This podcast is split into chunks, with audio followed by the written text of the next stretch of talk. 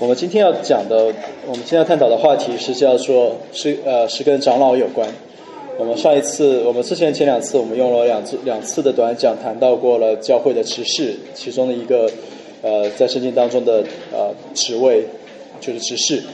那今天我要带大家一起来思考长老是谁，以及长老们要做什么。如果谈到长老这个词，我不知道有多少人可能会跟我一样，最初对长老的认识就是跟长老会挂钩在一起，就是你想到长老，觉得就是长老会。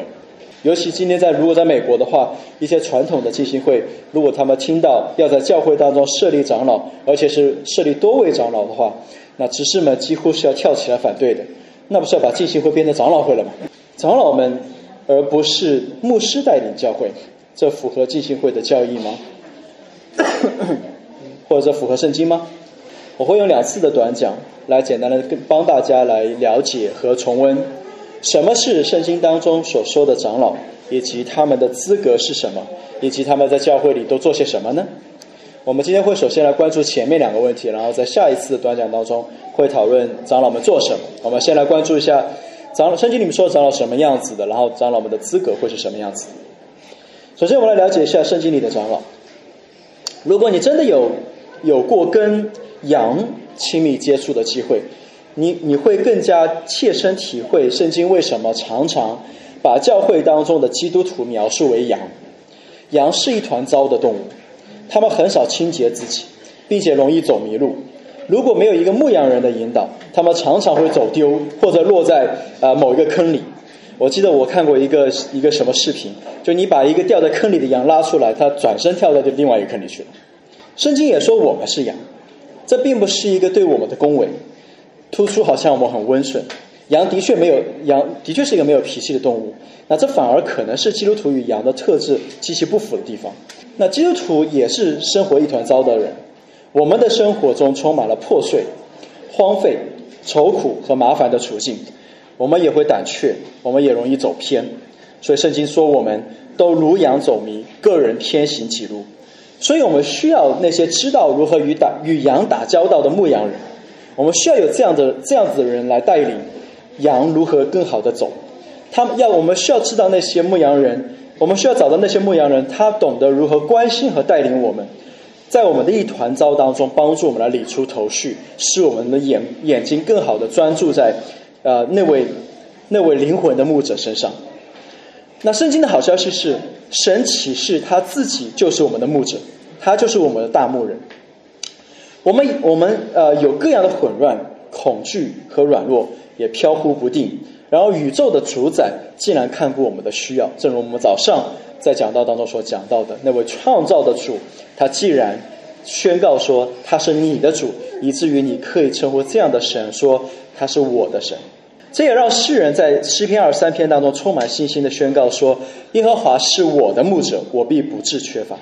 而不仅如此，这位大牧者也指定了敬虔的人来做他手下的牧者，作为赐给羊群的礼物，使他们看顾他用自己的血所买赎回来的羊群。而这些人就是教会生活当中的长老们。长老这个词的原文在圣经当中它出现了75次，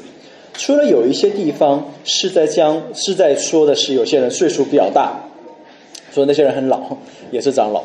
那以及以色列人当中也有一些民族的祖先叫长老。那其余有20次的长老是专门用来指教会生活当中的长老的。他们出现在不同的教会，比如说耶路撒冷教会和路斯德教会、以哥念教会、安提阿教会、以弗所教会等等。而令人吃惊的是，在新约圣经当中提到地方教会的职分时，长老这个词，或者说牧师，或者说牧者，或者监督这个词，这些词和称谓在新约圣经当中都是互相交换使用的。也就是说，当我们听到有人说牧师、长老、监督或者牧者，他在这个背后其实都是一个意思。长老和牧师就像这位大牧者一样，他要为交托给他们看顾的羊群守望，带领喂养和保护群羊。那另一个值得我们留意的是，新约圣经当中从来没有提到一个聚会中的长老的具体的数目，但是呢，当圣经提到长老的时候，通常他说的都是复数，也就是众位的长老。虽然我们中文的和合本圣经在翻译的时候都只是说长老，而且没有说长老们，但是呢，我们要知道，在原文圣经里面，长老这个词绝大多数情况出现它都是复数的。比如说使徒行传的14章23节说，二人在各教会中选立了长老，这选立长老指的是选立了众长老。比如说使徒行传16章4节说，他们经过各城，把耶路撒冷使徒和长老所定的条规交给门徒遵守，而这里面也指的是众长老。还有很多这样的例子。所以圣经给我们一个确凿的证据，就是教会是由一群长老，而不是单独一位长老来带领的。无论这类教会有多大，它都应该设立是一个众长老来带领。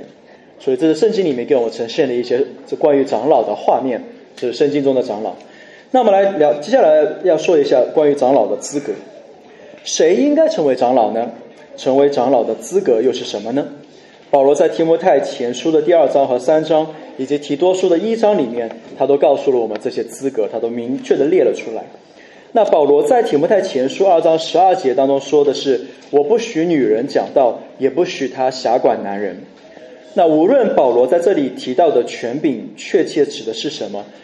但是有一点很明显的是，他都不希望教会中女人教导男人，因此这也意味着说，长老必须是男性。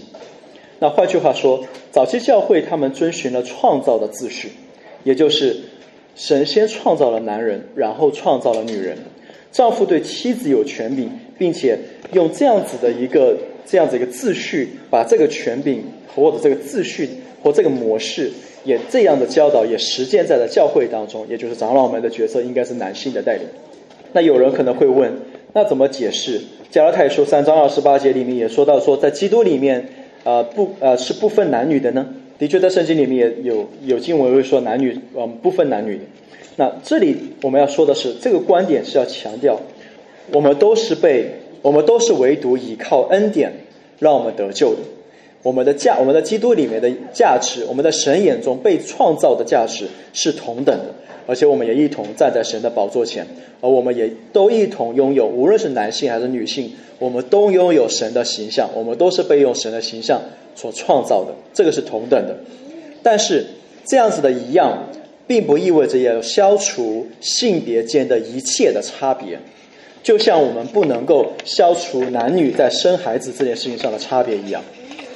我们不代表说我们要消除这所有的差别。保罗在提摩太前书第3章里面也提供了一个更加完整的资格列表，让我读给大家听。在提摩太前书的第3章1到7节，他说，人若想要得监督的职分，就是羡慕三公，这话是可信的。做监督的必须无可指责，只做一个妇人的丈夫，有节制，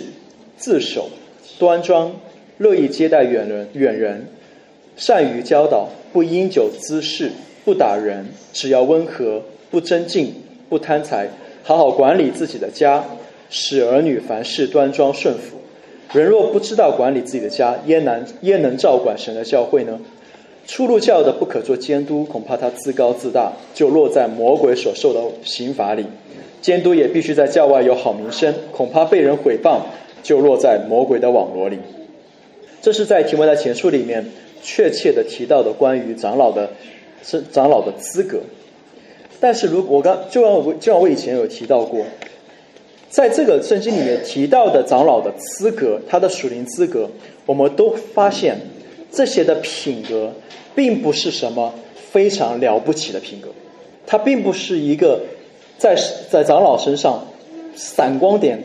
如钻石一般闪光让我们看到的品格，是极其特殊的品格。保罗并没有要求一个能向上千人讲道，向上万人传讲福音，或者从着火的房子里救出孤儿的人，就这样的人做的长老，并不是的。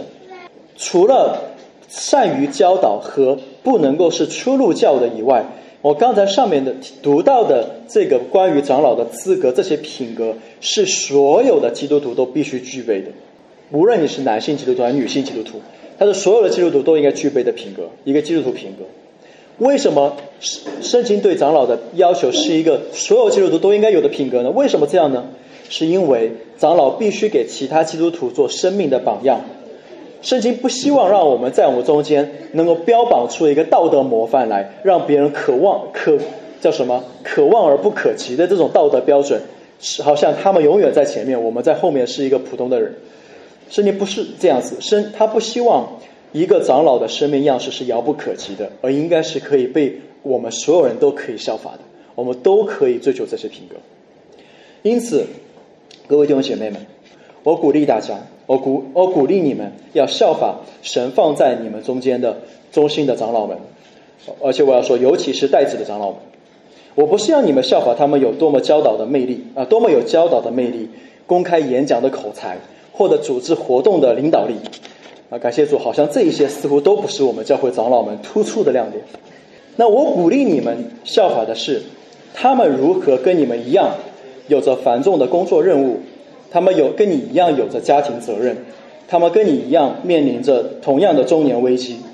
孩子要上学择校的难处，但他们依然在教会里面忠心。